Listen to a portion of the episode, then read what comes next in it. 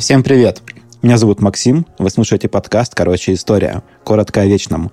И сегодня мы вместе с Алексеем. Привет, Алексей. Привет, Максим. Сегодня мы вместе расскажем о фундаментальной, очень важной теме. Ее часто выпускают про изучение римской истории. А перед тем, как мы начнем, небольшая интеграция. Партнер этого выпуска – торговый центр «Мега». Мы хотим рассказать вам о программе лояльности для друзей Меги, которая называется «Мега Friends». С этой программой каждый ваш поход в огромный ТЦ Меги будет дополняться всякими полезными бонусами – Скачивайте приложение Мега, сканируйте чеки за покупки, копите баллы и обменивайте их на уникальные предложения в каталоге только для друзей. В нем вы найдете скидки, сервисы, подарочные карты и уникальные предложения от известных образовательных платформ. Например, купон на скидку 65% Skillbox, скидка 30% на каталог книг Litres, скидка на уроки английского в онлайн-школе Skyeng и многое другое. Подробности на mega.ru и по ссылке в описании. Ну, а мы возвращаемся к Риму. Смотрите, когда мы говорим о Риме как о государстве, то, как правило, потребляем два термина. Чаще всего говорят о Римской империи, но иногда используется еще термин Римская республика. Но когда Рим стал империей, то формально он оставался Римской республикой до самых последних дней существования. В нем происходили демократические процедуры, которые были предусмотрены государственным устройством. То есть эм, формально а, был Сенат и была демократия, несмотря на то, что страной фактически правил один человек. Ну, иногда больше, иногда меньше, но в целом был император а, с, эм, очень, практически с неограниченной властью. А, так вот, давайте немного поясним, что до периода Римской республики у нас был Рим как царство – потом после него э, Рим стал республикой. Потом Рим стал империей. Империя тоже существовала в двух формах – принципат и доминат. В общем-то, это означало, насколько жестко римский император контролировал своих подчиненных. Но даже в период домината все равно Рим, напоминаю, оставался республикой формально. Мы сегодня коснемся обширного царского периода, и попробуем понять, какие цари были нормальными, какие не очень, и что так не понравилось римлянам царской власти, что Рим в итоге стал республикой. И, кстати, терминологическое уточнение. Э, мы используем слово «царь», э, так же, как, допустим, когда говорим о царях Спарты, или о царе Агамемноне, или о Приаме, э, царе Трои – но царь — это русское слово, которое произошло от имени Цезаря, который царем не был, хотя и как бы вроде как метил на эту роль, точнее, он метил на роль диктатора, ну, за что и был убит. А латинский термин а, слова «царь» — это «рекс». Именно это слово, правда, в более древней форме, а, мы находим на табличках царского периода Рима. Итак, значит, после выпусков Борда, Борджа и Медичи мы снова возвращаемся к Италии. И поговорим немного об историческом фоне. Эм, тоже придется затронуть эту, эту тему. Мы переместились практически на тысячу лет назад от э, периода Медичи, но снова мы не видим Рим как государство. Э, нет никакой Италии, никакого Рима. Э, хотя мы там, где нет еще Рима даже как города. Вы, конечно, слышали легенду о Ромуле и Реме, двух братьях, которые начали основывать свои города, поругались, точнее, начали основывать Рим на двух разных холмах, потом поругались, и один убил другого. Но эта история лишь верхушка дерева, потому что корни лежат глубже.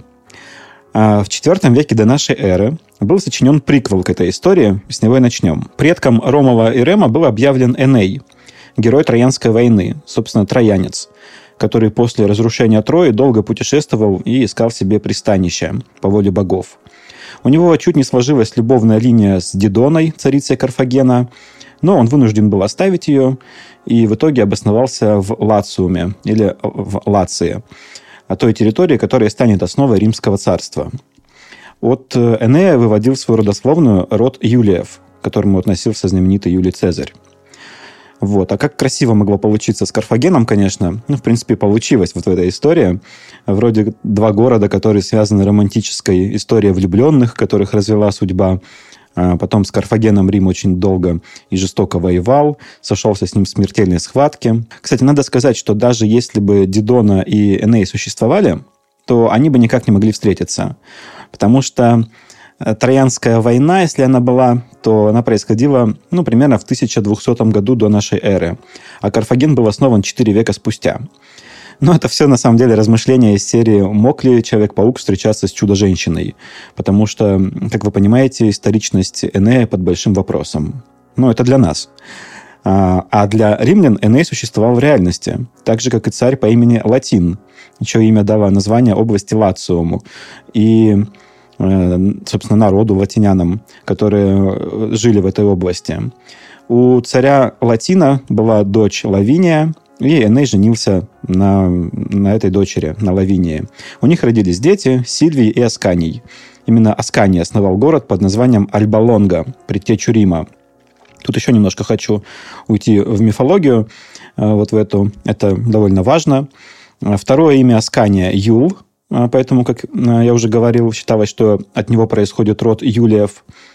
А внук Аскания – Брут Троянский, мифологический основатель Британии, первый ее король. Это, конечно, все мифология. На самом деле в списке королей Британии там мог быть хоть Бандабрас-Волынщик какой-нибудь. Для нас важнее в этом э, ухватить, что все э, какие-то монаршие династии пытались связать э, свое имя с Троей, пытались вывести свою родословную из Троя. Ну так ладно, что там с э, Альбалонгой и Римом? Я думаю, вы сами это знаете, эту историю. Царь э, города Альбалонги, э, Нумитор, был отстранен своим братом Амулием от правления. Дочь Нумитора, Рею Сильвию, сделали весталкой – Весталки – это такие жрицы, для которых очень важно соблюдать целебат и не вступать ни в какие отношения с мужчинами. А, если весталок э, на этом ловили, то их закапывали в землю живыми. Это жрицы богини Весты. Ну, Сильвию где-то в саду встретил Марс. Ну, кто же еще? Ну, вот она и забеременела двойней от него. Там есть потрясающая история про часть тела, которую она увидела в огне, и вот это, этой части тела она забеременела, как вы понимаете, а принадлежала она, конечно же, богу Марсу. А, и вот э, она забеременела двойней. Это были э, легендарные Ромул и Рем. Она скрыла факт беременности и факт родов, потому что за это полагалась э, смертная казнь. Детей положили в корзину и отправили путь по реке. А кроме того, таким образом от узурпатора, вот Амулия скрыли сам факт того, что есть наследники, потому что иначе он бы просто их убил. В принципе, это классическая история, которую мы первый раз встречаем еще у Саргона Древнего, царя Шумера Айкада, которого также положили в лодочку и отправили плыть по реке. Видимо, считалось, что это какая-то лучшая доля для наследника, потому что его могут уберечь боги. Ну и, конечно, в таких историях наследник э, выживает и э, свергает узурпатора. Дальше вы тоже сто пудов слышали историю про то, как детей выкормила волчица, но, наверное, не слышали о том, что их воспитывали дятел и чибис. Ну, давайте чуть подробнее остановимся на капиталистской волчице, и вам про нее расскажет Настя из подкаста «Искусство для пацанчиков». Всем привет, меня зовут Настя Четверякова, я автор и ведущая подкаста «Искусство для пацанчиков». И Максим попросил меня рассказать о двух объектах римской культуры, э, которые на проверку-то оказываются не совсем римскими. Но в любом случае, первое – это капиталистская, капиталистская волчица. Сразу начну с того, что капиталистская волчица – это одна из самых спорных скульптур в истории искусств мировом. Эм, до 2019 года это точно была самая спорная скульптура. Почему? Потому что никто не мог понять, когда она была создана. То есть была она создана этрусками, была ли она создана э, в Средневековье, или она была сделана в Возрождении. Пока не было проведено точного исследования, а это смогли провести только в 2019 году с помощью радиоуглеродного исследования органических включений, извлеченных как бы вот из внутренней части статуи, то э, не могли подтвердить, когда же эту статую вообще создали. Вот когда. Ну уж кто я не говорю, да, а вот хотя бы когда долгое время мучились. Сейчас мы знаем точно с помощью э, вот этих исследований, что м, капиталистская волчица была создана в 11-12 веках нашей эры. То есть это средневековье. А, что касается младенцев, мы точно знаем, с ними попроще немножко. Мы точно знаем, когда они были созданы. Не вместе с капиталистской волчицей, а та она постарее немножко скульптура, чем э, младенцы. Младенцы э, были созданы в 15 веке, и э, они были созданы по распоряжению папы Сикста IV. Их сделал даже мастер, мы знаем имя, Антонио дель Палайоло, Палайоло, наверное, правильно. Вот он их сделал из, соответственно, бронзы, и мы это знаем из такого средневекового сборника, который назывался «Чудеса Града Римского». А, он выпущен был в, тоже в 15 веке, в 1499, по-моему, году. И вот там уже капиталистская волчица изображена вместе с мальчишками, да? С Ромулом Ремом. Историю Ромула и Рема рассказывать я не буду. Я уверена, что с нее Максим, наверное, начнет свое повествование, потому что такая легендарная история о Риме вообще, о его создании. А, вот, поэтому я буду про капиталистскую волчицу все-таки. Интересно вот что, что еще Цицерон упоминал вообще-то эту статую и упоминал ее вместе с младенцами, да, то есть мы можем сделать вывод, что статуя это была, но скорее всего, да, ее сейчас вот ее изменили, ее в средние века переделали, ее перезалили, так сказать, да, а та, возможно, разрушена была или пропала, или еще что-то, но э, ее реконструировали. Очень интересно, что в средние века реконструировали ее, несмотря на то, что средние века такие, да, за бога как бы каких-то там волчиц, я думаю, не очень чтили. Но, возможно, она имела значение именно легендарное, да, как э, символа Рима, то есть поэтому ее в средние века сделали заново. Что произошло с младенцами, которые, я уверена, тоже были, но куда-то пропали там, э, неизвестно, да, ну вот в 15 веке их сделали заново. Что э, касается того, почему почему мы точно знаем, и знали все исследователи на самом деле, и даже раньше 19 года, что эта статуя не была создана в Риме, Потому что статуя волчицы капиталистской оригинала, она слитная, а в античные времена не умели делать вот таких больших слитных бронзовых э, отливаний, да, не умели просто-напросто. И если бы она была э, римских времен, например, то эту статую бы э, делали из двух частей. То есть пополам разделили капиталистскую волчицу, отлили, да, а потом бы соединили их. Как и многие статуи, в принципе, не только из бронзы делали в античности. Вот по этой причине, да, датировка всегда очень смущала всех, в принципе. А еще есть интересные такие сведения о том, что э, капиталистская волчица, она, ну так, из истории капиталистской волчицы, да, она изображена очень странно как-то... Э, художником, который ее делал, да, скульптором, она э, изображена как будто бы побритая, то есть у нее как будто бы выбриты бока, э, а шерсть оставлена только на загривке и вот сзади. Э, почему так происходит, никто не может точно сказать, но э, это интересно, возможно, потому что нужно было показать очертания ребер, вот что она э, готова жизнь отдать, да, но чтобы накормить Ромула и Рема.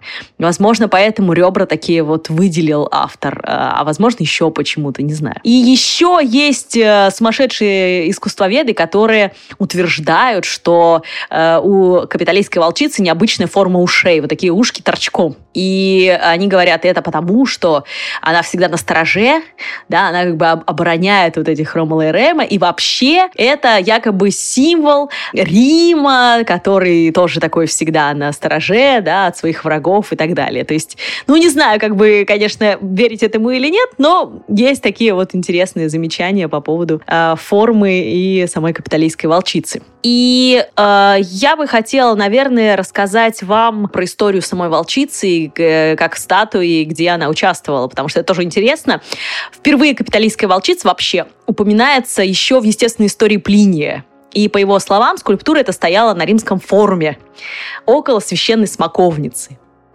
То есть вы понимаете, что она занимала центровое место тогда и была очень важна. А, далее, а, в 1450 году есть упоминание о том, что суды и казни происходили у волчицы. То есть в одном из источников пишут, так и пишут, суд или там казнь произошла у волчицы, да, то есть это еще и вот такое, например, было. Потом э, есть упоминание X века интересное, монах э, Бенедикт, с горы Саракт, он пишет о том, что э, было, да, действительно судилище, устроенное установленное в Латеранском дворе около матери римлян. Ну, вот такая у него была фраза, да, и вот тоже говорят о том, что где-то вот с 9 века там могла находиться может быть, уже копия, а может быть, еще э, первый какой-то оригинал вот этой самой волчицы.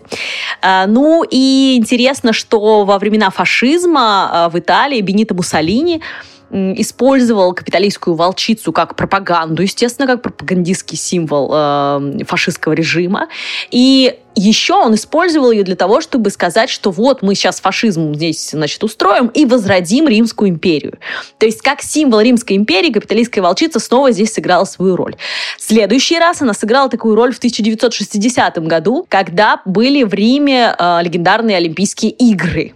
И тогда капиталистская волчица стала символом Олимпийских игр, она была на всех эмблемах, плакатах э, и так далее. То есть она снова вот так вот э, Римскую империю представляла.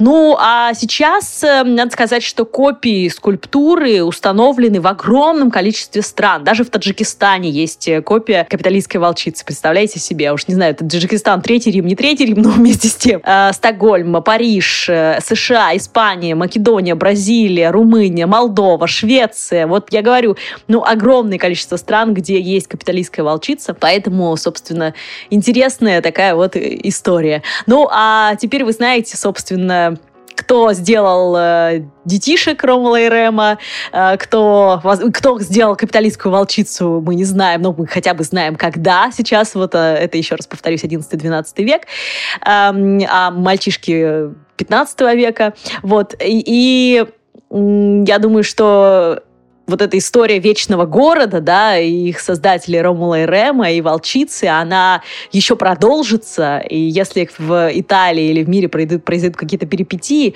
то э, итальянцы даже не задумываясь сделают именно капиталистскую волчицу новым символом чего-то ни было бы, потому что она вот такая вот крутая. А мы возвращаемся к истории про Ромула и Рема. Они выросли, Э, финал немного предсказуем. Они прогнали Амулия, вернули власть э, своему деду Нумитору, а потом начали строить свой город. Рим, как вы знаете, так же, как и Москва, стоит на семи холмах, и Ромал с Ремом не сошлись, на каком из них начинать строить.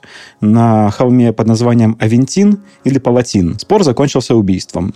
Ромал убил Рема, и город стал называться в честь Ромова, своего первого правителя – забегая вперед, и последнего тоже, кстати. А, Рома вот это такой легендарный правитель, а, его историчность ничем не подтверждается. В принципе, его имя и название города, ну, примерно одно и то же, а, Рома, и само имя Рома, это типа такой мистер Рим. Можно так его примерно э, на русский перевести. Но все-таки были сделаны попытки как-то его сделать более историчным, историческим персонажем. А, в Риме долгое время находился там где-то в центре города домик, где якобы жил Ромул. Было дерево, к которому была прибита корзинка, в которой якобы Ромул и Рем были спущены по реке. А, ну, вот, в общем, по летописям, которые были сочинены уже позднее, Ромул правил до 716 года до нашей эры, и за его время произошло несколько легендарных э, событий. Например, похищение сабинянок. А, это история о том, как э, в Рим переселялись только мужчины, а женщин в Риме не водилось. И чтобы сбалансировать эту ситуацию, римляне похитили у соседей э, сабинов, племени сабинов, похитили себе женщин. Но Сабины решили забрать свое и пришли в Рим за своими женщинами с оружием. И только э, сабинки встали щитом между двумя лагерями мужчин и вынудили их начать переговоры, потому что между римлянами и этими похищенными женщинами уже началась любовь. И вот в результате этих переговоров, в результате этой любви великой, э, римляне объединились с сабинами в один народ и стали жить вместе. Э, причем какое-то время у римлян был свой царь, ну, Ромул, а, а у Сабинов был свой царь, Тацит.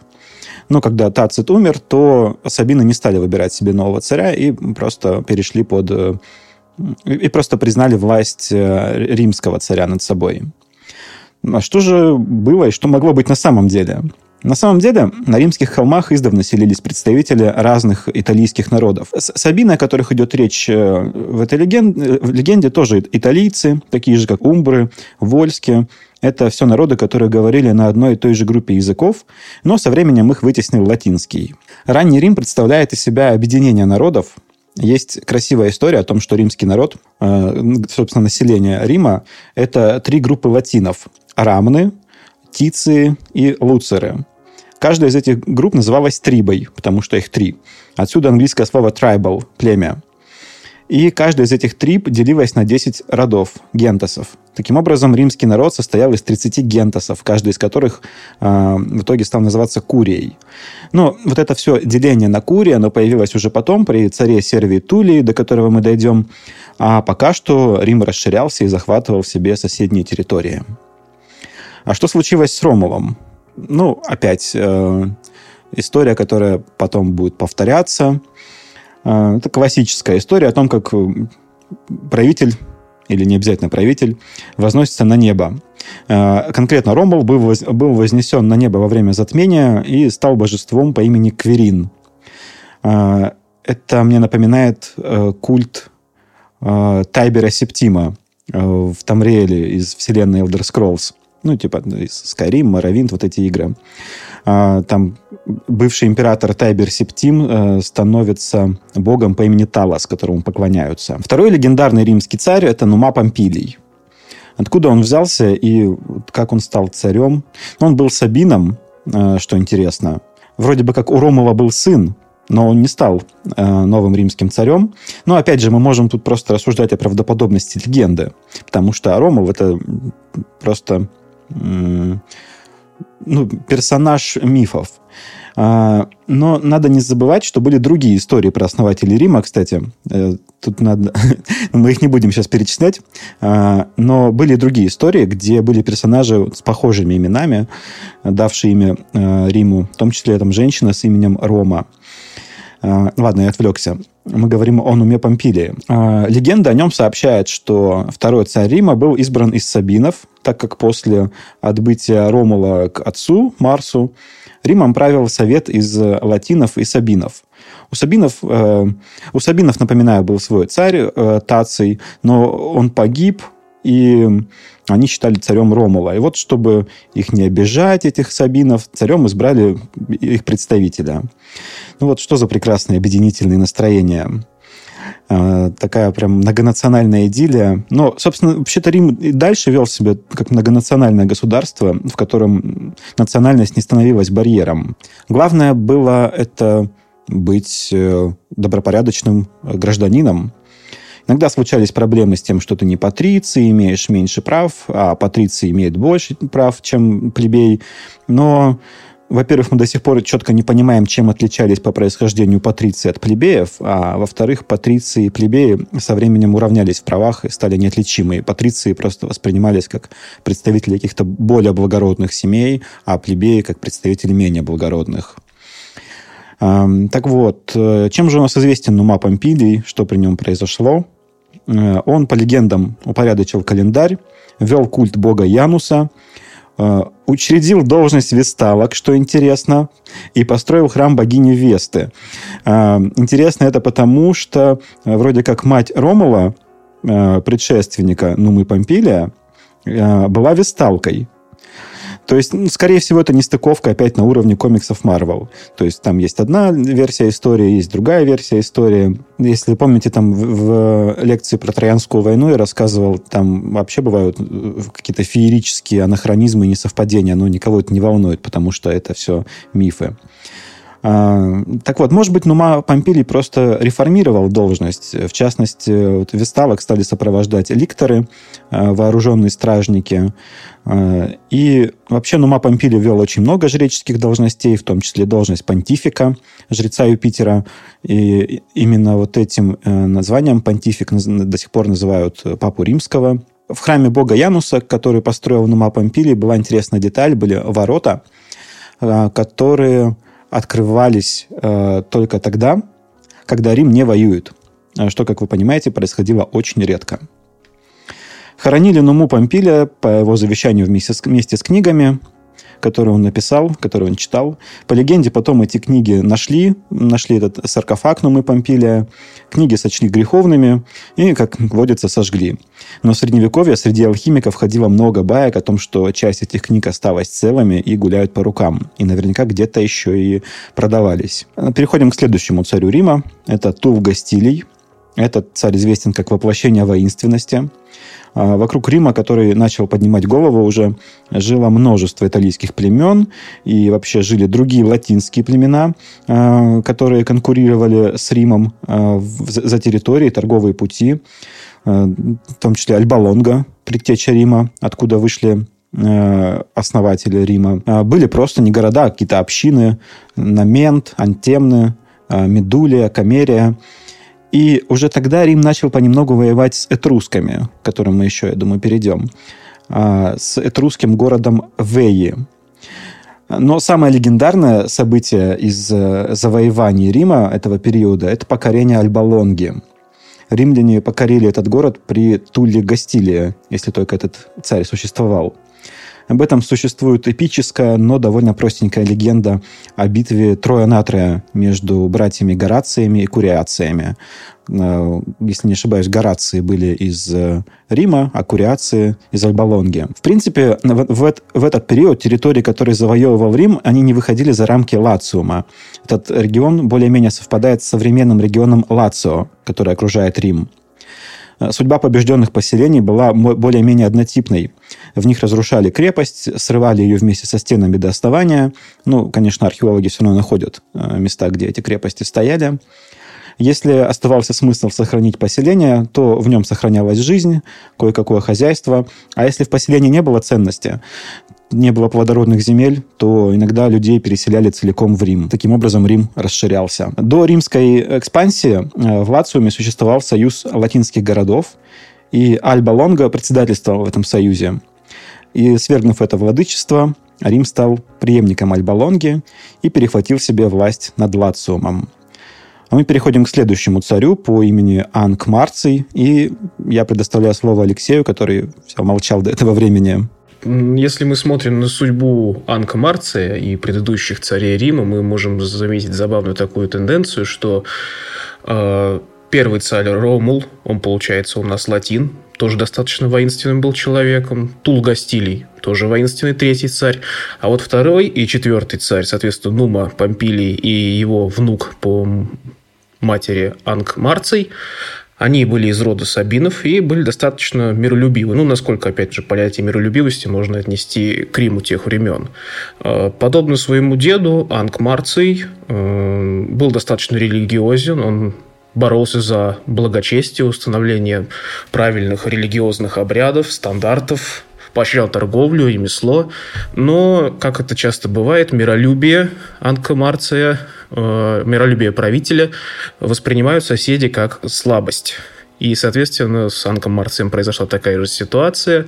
Э, соседние племена решили, что вот такой вот мирный царь не любит войну, соответственно, можно с этого что-то поиметь.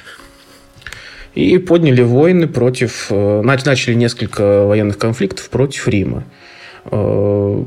Справедливости ради надо сказать, что по преданию Анку Марцию приписывают введение принципов так называемой справедливой войны.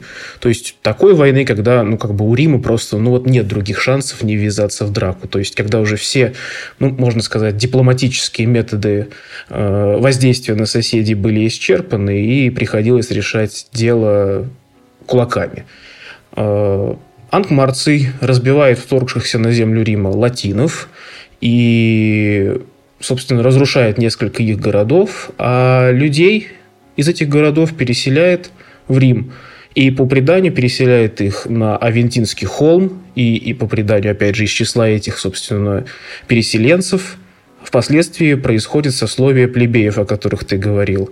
То бишь, э, и интересно то, что плебеи, которые впоследствии произошли из этих вот переселенцев, были свободными людьми, к ним никаких претензий со стороны, скажем так, исконных римлян не было, но, тем не менее, плебеи не входили в состав римского народа и не могли, как преданию, опять же, принимать участие в государственных делах, в дележке земли и, в принципе, в управлении государством. Но как бы их не трогали.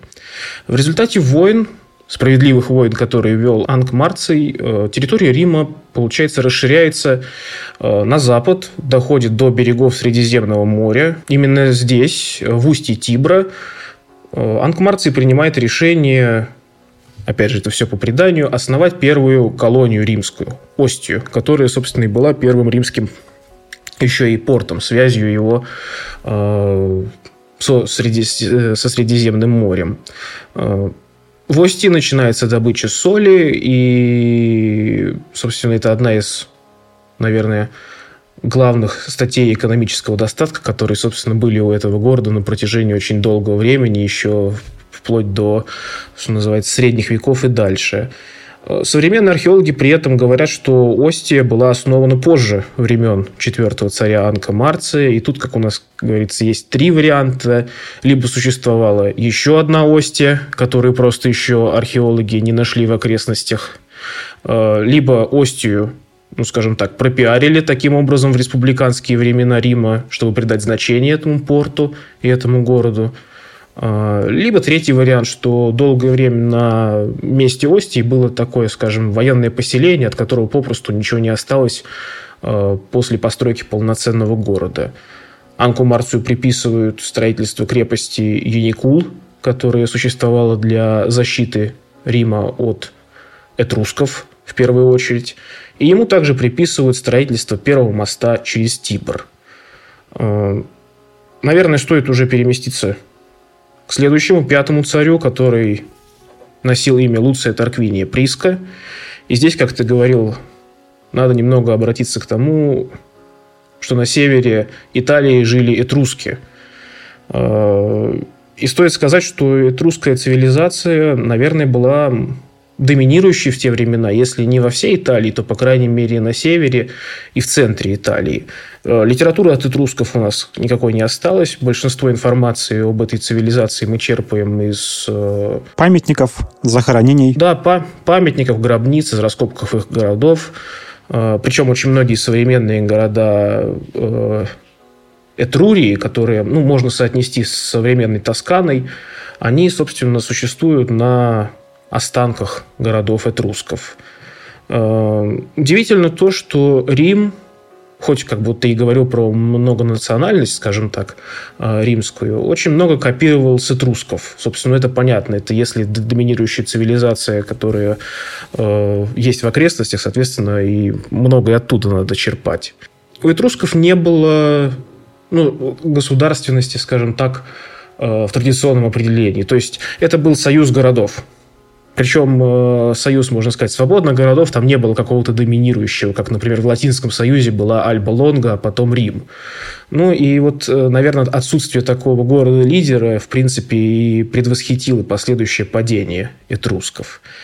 А с происхождением пятого царя Рима, Луция Тарквиния Приска, как бы все не так однозначно. То есть есть много легенд, Э, связанных с его происхождением. Одни историки, например, убеждены, что он был чистокровным этруском и, в принципе, начал эпоху этрусских царей в истории Рима. Другие историки убеждены, что Луций Тарквиний Приск был наполовину этруском, а наполовину греком. А некоторые историки, вроде Теодора Момзена, вообще отрицают этрусское происхождение нашего героя. Мы же остановимся все-таки на преданиях, связанных с этрусской родиной Тарквиния Приска. Он родился в городе Тарквинии, э, в честь которого, собственно, и взял свою фамилию, назовем это так. Супругой Луция Тарквиния Приска была гадалка Танаквиль, и по преданию именно она убедила своего супруга искать счастье в Риме. Как бы вне зависимости от своего происхождения, Луций Тарквини был незнатного рода, и в Этрурии, как по преданию, ему ничего особо не светило. Поэтому он отправился искать счастье в Вечный город. С приездом в Рим связана, собственно, одна из очень расхожих легенд про Луция Тарквиния Приска. Это история, легенда о Барле. То бишь, когда э, Луций Тарквиний вместе со своей супругой подъезжал к Риму, э, к крепости, собственно, Яникул, о которой мы уже говорили, э, над ними, над их головами кружил орел, он спикировал на голову Луция Тарквиния Приска, схватил с его головы шапку, покружил немного в небе, а затем водрузил ее обратно на голову э, Тарквиния Приска. И Танаквиль, поскольку она была гадалкой, она приняла это за доброе предзнаменование и, соответственно, убедилась еще и в том, что действительно судьба ее супруга лежит в Риме. Э, Тарквини подружился с четвертым царем Рима Анком Марцием, достиг высокого положения при его дворе. И после смерти своего патрона Луций Тарквини убедил народное собрание Рима в том, что именно он, а не малолетние дети Анка Марция, должен стать царем Рима. Собственно, Тарквини известен тем, что воевал с латинами, этрусками, увеличил число кавалерии – но прежде всего он, наверное, известен тем, что э, разрушением из э, города Корникул латинского, если я не ошибаюсь. Собственно, из этого города преданию происходит следующий царь Сервий Тулия, о котором мы вот сейчас уже фактически будем говорить. Закончив свои многочисленные войны, Тарквиний Приск принимается за обустройство города, он осушает э, римские болота, которые, собственно, в этой местности были не таким уж редким явлением. Он создает, э, по его приказу создают первые дренажные системы, которые впоследствии в Риме превратятся в клаку Максима, собственно, ту самую городскую канализацию, которая до сих пор вроде бы в Риме, кажется, функционирует частично. Э, Тарквиний Приск закладывает э, храм Юпитера Капитолийского, возводит цирк, большой цирк. И, собственно, на этом, наверное, пожалуй, все. И стоит поговорить о том, как убили Тарквиния Приска. Э, сыновья Анка, Марция не простили Приска, потому что, опять же, по легенде, он, можно сказать, обманул их, то бишь он их убедил, что, ребят, давайте я сейчас после смерти вашего батюшки разберусь с народным собранием, они вас там, может быть, одного из вас выберут царем, а вы там погостите за городом. А когда они из этого загородного, загородной поездки вернулись, оказалось все как вот как он решил, что сам стал царем. Тут у нас тоже несколько легенд по поводу убийства Тарквиния Приска. Одна легенда, например, говорит о том, что сыновья Анка Марция устроили показную ссору друг с другом. Тарквиний Приск вышел, чтобы их помирить, и в этот момент один из сыновей четвертого царя Рима, ну, просто ударом топора, соответственно, совершил небесное возмездие, скажем так. Вторая история похожа немножечко, но в ней говорится о том, что сыновья Анка Марция наняли двух пастухов, которые тоже устроили показную ссору. Уже к ним выходит царь, и, собственно, один из этих пастухов наносит ему смертельный удар. Третья история более нейтральна. Она говорит о том, что в Риме начался, ну, такое, такие, начались народные волнения, которые, собственно, хотел царь успокоить. И вот в этой вот случившейся потасовке, собственно, кто-то нанес ему удар топором по голове.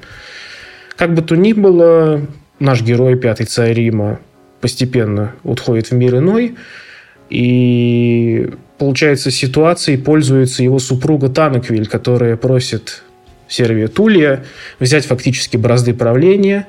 А, ситуация там достаточно забавная. Она, получается, Танаквиль э, уносит раненого царя э, в его покое, закрывает двери этих покоев, объявляет всем, что царь ранен, тяжело, но не смертельно, и просит Сервия Тулия разобраться со всей вот ситуацией, которая сложилась такая вот необычная в Риме, до выздоровления царя.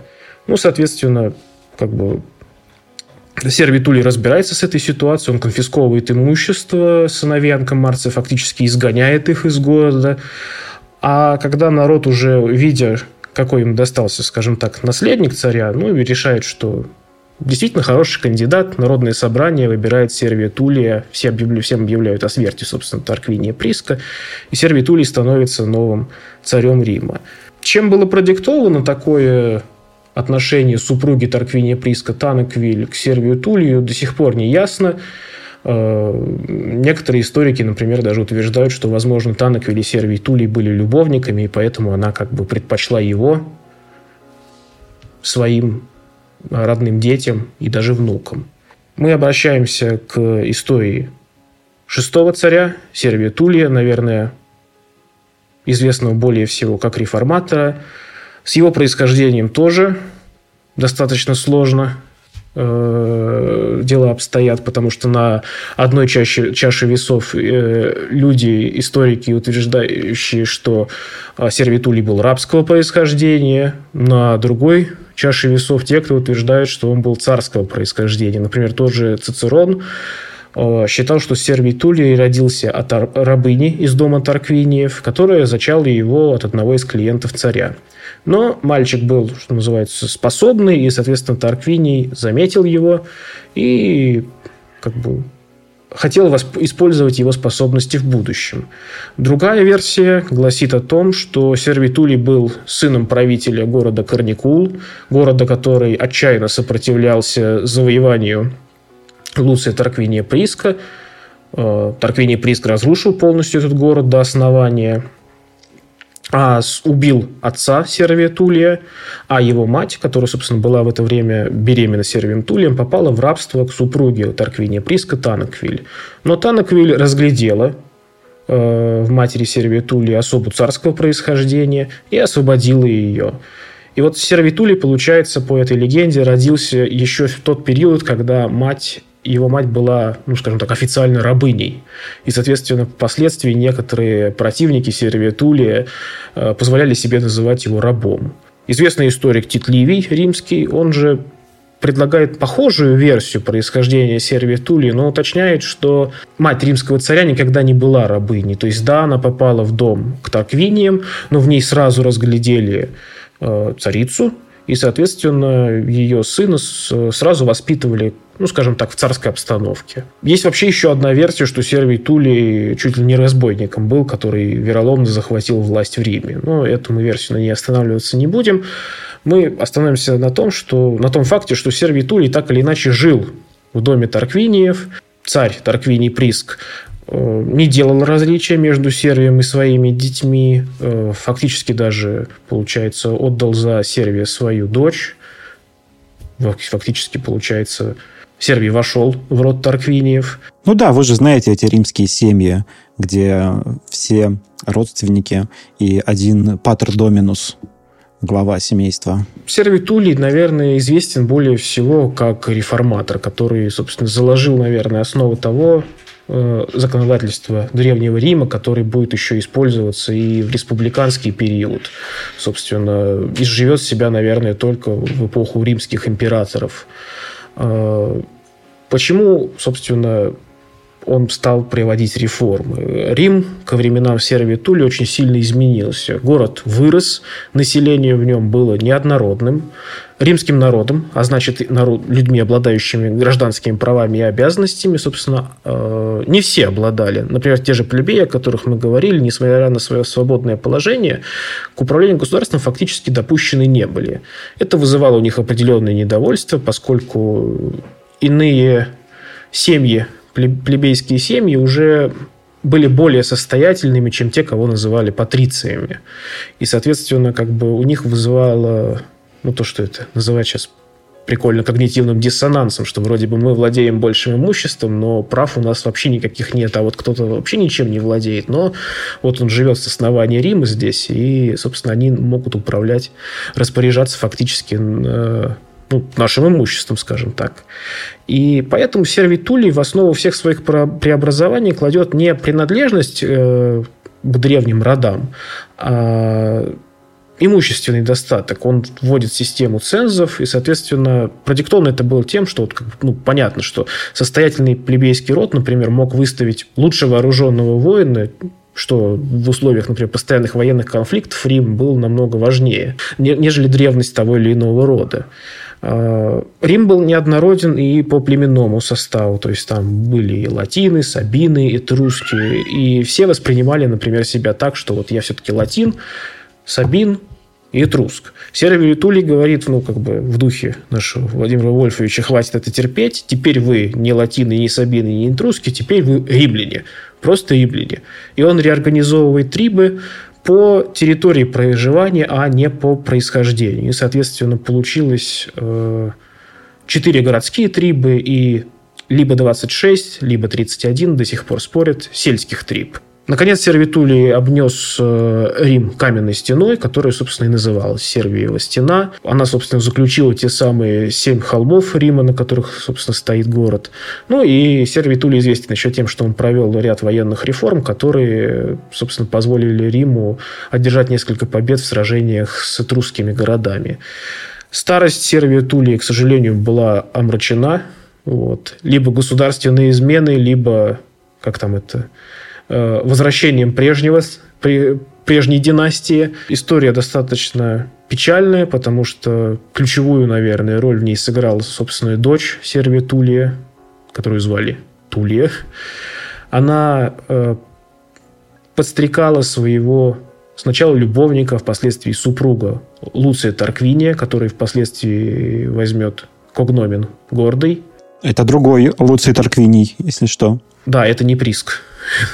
Она подстрекала своего любовника, впоследствии мужа, к э, свержению своего отца. Э, у Луция Тарквиния были определенные, конечно, ну, претензии на трон, скажем так. Он считал, что Сервитулий обошел его в праве наследования. Луций Тарквиний гордый, надо сказать, что он был, опять же, это спорно, то ли сыном Луция Тарквиния Приска древнего, то ли внуком. Вот я, собственно, не, не нашел однозначного какого-то э, утверждения, кто, кем он, собственно, приходился. Да, бог его знает. Да, потомком Луция Тарквиния Приска он был. Легенда гласит о том, что ну, реформы, давай так, реформы Сервия Тулия э, завоевали для него славу, можно так сказать, народного царя. И, собственно, плебеи, которые получили очень много прав в его правлении, э, любили Сервия Тулия. И вот связана с, этим, с этой любовью такая легенда, что Луций Тарквиний, в будущем гордый, э, свергал, пытался свергнуть Сервия Тулия два раза. Первый раз э, не получилось, народ встал на защиту своего любимого царя. Э, Луций Тарквини даже фактически сбежал из города, провел работу над ошибками и вернулся в Рим во второй раз, когда народ был занят э, полевыми работами и не мог бы ничего возразить тому, что происходит в верхушке власти Рима. Луций Тарквиний созвал Сенат, что было привилегией только царской. Он начал э, на заседании Сената э, распинаться о несправедливости, несправедливом своем положении, то, как с ним поступил Сервий Тулей. Престарелый царь Рима э, пришел на это заседание Сената – между Сервием Тулием и Луцием Тарквинием завязалась потасовка, в которой, как в бессмертном произведении Ильфа и Петрова, 12 стульев победила молодость. Сервий Тулий попытался спастись бегством, но на улицах Рима был убит приверженцами Луция Тарквиния. И вот фактически сразу же после смерти Сервия Тулия его колесницей переехала его собственная дочь. А Луций Тарквиний был избран новым царем, которого, в который вошел в историю под именем Луций Тараквини Гордый. Ну, это, фактически это был такой тиран, это такая традиционная история про сильную руку, которая сначала вроде бы усиливает государственные институты, э, как-то что-то там решает во внешней политике, побеждает врагов, а потом начинает э, душить и душить. И это видно по тому, что случилось с Луцием Тарквинием Гордом э, в конце его жизни. А, есть мнение, что вообще э, история про э, Луция Тарквиния Гордова – это история про порабощение Рима этрусками, а его свержение – это история борьбы римлян за независимость. Дело в том, что после Луция Тарквиния Гордова влияние этрусков на римскую культуру как-то начинает сокращаться. А, ну, последним эпизодом по преданию, который привел к свержению Луция Тарквиния Гордова, стало изнасилование Лукреции. И об этом эпизоде вам расскажет Настя из подкаста «Искусство для пацанчиков». А теперь история Лукреции. Итак, краткое содержание всей истории по-пацански. Лукреция была такой порядочной женщиной, женой военачальника Тарквиния Калатина. Как-то раз Тарквини, значит, э, и другие близкие к царю люди, в частности, сын царя э, Секст Тарквини, они были родственниками, кстати. А, так вот, они решили во время пира какого-то послать гонцов к своим женам и посмотреть, что жены делают без них. То есть они там тусят, а вот что делают жены. Оказалось, что все жены тусили тоже, кроме одной Э, это именно была Лукреция, вот эта жена вот этого Тарквиния Калатина. Она прила шерсть. И так она запала в душу э, сыну царскому Сексту Тарквинию, что он э, решил прийти к ней и э, прелюбодеять. Э, но, естественно, она ему отказала, была порядочной женщиной. И он тогда ей сказал, если ты меня не отдашься, я тебя убью, и положу рядом с рабом, тоже убью раба, естественно, вот, и скажу, что я вас застукал вдвоем, что вы прелюбодеяли, и эм, вот я вас убил. Я такой молодец. Ей пришлось отдаться, у нее не было другого выхода. Она отдалась этому э, царскому сыну, и когда вернулся муж, он вернулся не один, он вернулся что-то как-то почему-то не один, он вернулся с Брутом и с неким Валерианом. Э, и она им все рассказала, как на духу, и заколола себя – типа, вот я такое произошло, и она прямо на их глазах себя убивает. И э, после этого ее тело берут эти трое, несут его, значит, народу, показать, что какой, мол, мерзавец, посмотрите, царский сын, так вот э, как мы будем жить с такими правителями. Надо всех их замочить. И вот здесь как раз э, начинается бунт, э, и, собственно, история Рима меняется в корне. Что касается этих родственников, ну, можете почитать, или Максим, наверное, вам расскажет правильные э, вещи. Там э, так получилось, что ее муж э, не смог взойти на престол, потому что он был родственником прежних царей. Ну, как бы народ сказал, что это, как так может быть? Вот, и вроде нехорошо. Ему пришлось вообще уехать в ссылку, э, в добровольную, а в итоге место заняли вот эти, собственно, ребята, которые пришли с ним вместе. Но это историческая часть. А теперь, э, как же вдохновляла эта Лукреция в искусстве? Слушайте, на самом деле Лукреция один из самых популярных сюжетов в мировом искусстве. Сейчас не очень актуальный. В современном искусстве практически нет вариантов э, Лукреции. Ее смерти благородной, а, но вот людей 16 века и раньше, и позже очень вдохновляла этот отчаянный жест Лукреции, и э, очень часто ее изображали, как, когда она себя убивает вот этим ножом. Э, ну, например, например, э, в литературе Данте помещает Лукрецию не куда-то, а в Лимб. Как вы знаете, Лимб это было место, предназначенное для римлян и других добродетельных язычников. То есть, да, Бога они не знали, но они вроде как безгрешные, поэтому вот, собственно, она в Лимбе там пребывает. А, потом у Шекспира есть, к сожалению, не растиражированная, очень редко ставится, но вместе с тем пьеса, поэма, а, которая называется «Обесчещенная Лукреция». Тоже интересное, на самом деле, произведение, стоит почитать. В музыке а, есть замечательная кантата Генделя на эту тему очень драматичная такая кантата, кантата от кантара итальянского, да, петь, значит, э, будет петь хор и оркестр сопровождать это все дело. Есть э, современное воплощение, очень интересное, у Бенджамина Бриттена опера есть как раз э, Лукреции посвященная. Ну, это такие самые популярные э, в музыке, литературе, чтобы вам, наверное, было интересно посмотреть, послушать, почитать, послушать. А теперь в живописи. Наверное, самая страшная Лукреция, которая есть в истории мировой живописи, это Лукреция Дюрера. Называется «Самоубийство Лукреции» картина, можете погуглить. Ну, страшная, как не могу, я даже не понимаю, как можно такое изнасиловать, поэтому... Э, вот очень странно. Я даже прочитала, я прочитала этот комментарий э, под э, каким-то постом, не знаю, где там как раз вот была эта картина, и там написал человек, что да, очень странное желание, желание изнасиловать тут нет. Как-то вот так у него было.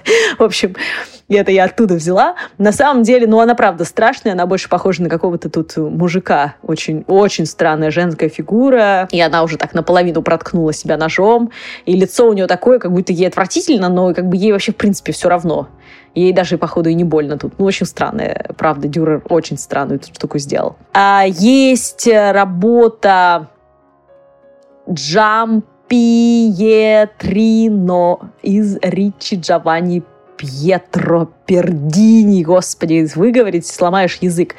16 э, века, э, тоже, в общем, близко, да. Э, это работа которая называется тоже Лукреция, и она там такая очень ощущение, что переписана Леда, знаменитая картина, да, где вот э, девушка с лебедем, но только лебедя нет, и вместо этого она втыкает в себя нож. То есть вот правда очень похоже, что э, просто-напросто списан образ Лукреции с Ледой. У Боттичелли есть целые комиксы, посвященные Лукреции серьезно есть, называется «История Лукреции» Боттичелли, Сандро Боттичелли. Тоже «Возрождение». И вот смотрите, значит, э, ну, как и Дюрер, я имею в виду, тоже «Возрождение». И э, там прямо э, на три части разделена картина. В первой части как раз э, идет речь об изнасиловании, да, он ей угрожает ножом, пытается ей владеть. В центральной части как раз э, происходит битва э, и уже бунт вот этот вот на площади на центральной. Э, и в центре тела Лукреции этой. И э, справа там как раз э, тот момент, когда она себя убивает, да, и мужчина вот приходит к ней, она им все рассказывает. Так что у Боттичелли, например, целые комиксы на эту тему есть. Э, далее знаменитая у Рубинса картина Тарквини и Лукреция. Там э, тоже такая интересная история, то есть э, там э, ангелочек такой летает над ними и как будто шепчет э, дядьке о том, что давай, изнасилуй ее, изнасилуй. Правда, честно, вот по-другому никак не, не, не расскажешь. И держит свечку, кстати. Так что тут все дословно. А, а еще есть очень хорошая э, работа, много работ у Лукаса Кранаха. Это тоже 16 век. Вот, например, в берлинской картине галерейных. И очень много. У Кранаха-старшего около 15 гравюр и рисунков э, на сюжет Лукреции. То есть, видимо, она его особенно как-то трогала. И она там то с воткнутым ножом уже в живот, то она там только пытается себя убить и так далее. То есть, вот там прям эта история у него очень-очень много раз э, повторяется. В его работах у Тициана, Тарквини Лукреция, это 16 век, э, в музее Фицульям находится работа, э, и там как раз изображено, изображен момент изнасилования, я так понимаю, потому что, ну, честно, вот странно, да, но правда, там как будто бы этот момент, потому что там он ей угрожает ножом, хочет ее убить замахивается на нее ножом, а она такая кричит «помогите». Вот. А, что еще? У кого еще интересно? В музее Каподимонте в Неаполе в коллекции есть э, Лукреция работы Франческо а, Пармиджанино. А, это такая вот э, очень красивая, на самом деле, Лукреция. Но интересно, что э, эту картину художник написал после того, как вышел из тюрьмы под залог его выпустили. И вот представьте себе, он написал. То есть у него, видимо, какая-то ассоциация с тюремными была еще впечатлениями. И очень красивая Лукреция Паула Веронезе. Погуглите, прям она такая роскошная, шикарная, с жемчужными какими-то ожерельями, очень красивая. И куда-то там в ткани она вроде как сует ножик, но вот так вот это все выглядит пышно и прекрасно, что у меня ощущение, что она бросит этот ножик и не будет ничего дальше делать. Есть еще отчаяние отчаянная работа, наверное, самая такая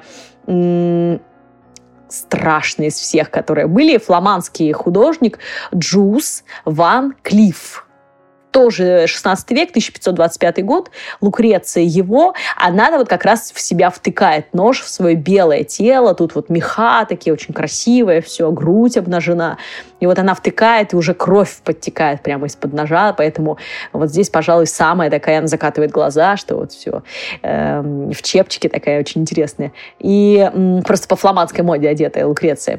И мне кажется, что это, наверное, самая э, такая вот э, уже заправделишная история о смерти Лукреции, хотя и в фламандском ажуре, но вместе с тем. Вот так Лукрецию изображали художники, музыканты и писатели. Надеюсь, что эта история тронет и ваши сердца. А после изнасилования Лукреции Луций Юний Брут, за кого не возьмешься, у них у всех, у них у всех одно и то же имя Луций. А, так вот, Луций Юний Брут и Тарквини Калатин, родственник а, Тарквиния Гордова, подняли восстание, которое закончилось падением власти Тарквиния. А, там после этого Рим стал относиться к институту царей как к чему-то мерзкому. Ну, это, в принципе, было заложено в речи Луция Юния Брута, который поднял восстание. Кстати, там есть интересная история про то, что Брут притворялся дурачком долгое время, тот Брут, который был в числе убийц Цезаря, это потомок того Брута, и, наверное, он и принял участие в восстании против Цезаря, потому что Цезарь начал отхватывать себе все больше власти. А, сенаторы, которые его окружали, тоже забеспокоились, и судьба Брута была решена. Он просто не мог отказаться от участия в восстании против, э, точнее, в покушении на Цезаря, так же, как и его э, славный предок. После свержения э, Тарквиния или свержения этрусков, как к этому не относись, Рим перешел к новой форме правления, к республике. Для того, чтобы цари никогда не вернулись, для того, чтобы один человек не мог захватить э, единоличную власть, была придумана новая форма правления. Два консула. Консул означает соправитель. Э, эти два консула опирались на Сенат. Если до, Тарквини, э, если до э, консулата э, в Сенате было 100 человек, то теперь их стало 300. А, вроде как это было сделано для того, чтобы демократия была более представительной. А, но мы знаем историю о том, как э, в Риме Сенат потом расширялся э, до большего числа человек для того, чтобы э, подкинуть туда своих сторонников. А, Брут стал одним из консулов. Вторым консулом вроде бы выбрали Тарквиния Калатина, но он недолго продержался на этом месте, и он был вынужден уйти и убежать, потому как э, римляне не хотели прощать ему то, что он был родственником тирана. Ну, история про Римскую республику как-нибудь будет потом. Совсем другая история, очень важная, но к ней мы вернемся позже. Ну, тут еще можно сказать, что мы видим, что, в принципе, римляне изначально тяготели к тому, чтобы выбирать своих царей, а не к наследственной монархии. То бишь, когда появились консулы, это тоже, можно сказать, стало такой своего рода вариацией царского титула, можно так сказать. Просто, ну, действительно, с какими-то определенными ограничениями по времени правления, чтобы э, не было тиранов.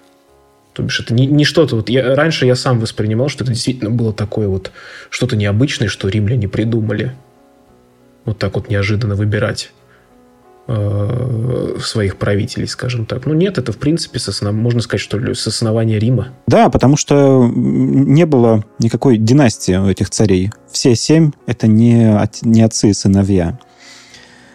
Э, кто-то был действительно выбран, ну, по крайней мере, если мы будем опираться на предание. Ну, а на этом мы заканчиваем этот выпуск. Спасибо Алексею за участие. Спасибо Насте. Как всегда, подписывайтесь на нас везде, где только можете. Комментируйте.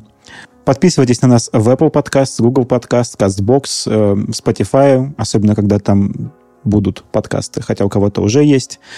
Э, будем очень признательны, если вы оставите свой комментарий, поделитесь своим мнением, э, хорошим или плохим, хотя с плохим мнением лучше писать на e-mail, если вам что-то не понравилось. Так э, более вероятно, что к нам это придет, что мы это прочитаем, оценим и, возможно, что-то исправим. А если вам невероятно понравилось то, чем мы занимаемся, тогда просим проследовать на Patreon. Там вы можете нас поддержать деньгами. А мы, в свою очередь, отблагодарим вас ранним доступом к выпускам э, или возможностью присутствовать при записи подкаста, а после записи задать свои вопросы. Ну, а на этом мы заканчиваем э, такой фундаментальный, важный выпуск. Всем спасибо, что слушаете. До следующего выпуска. Всем пока. Всем пока.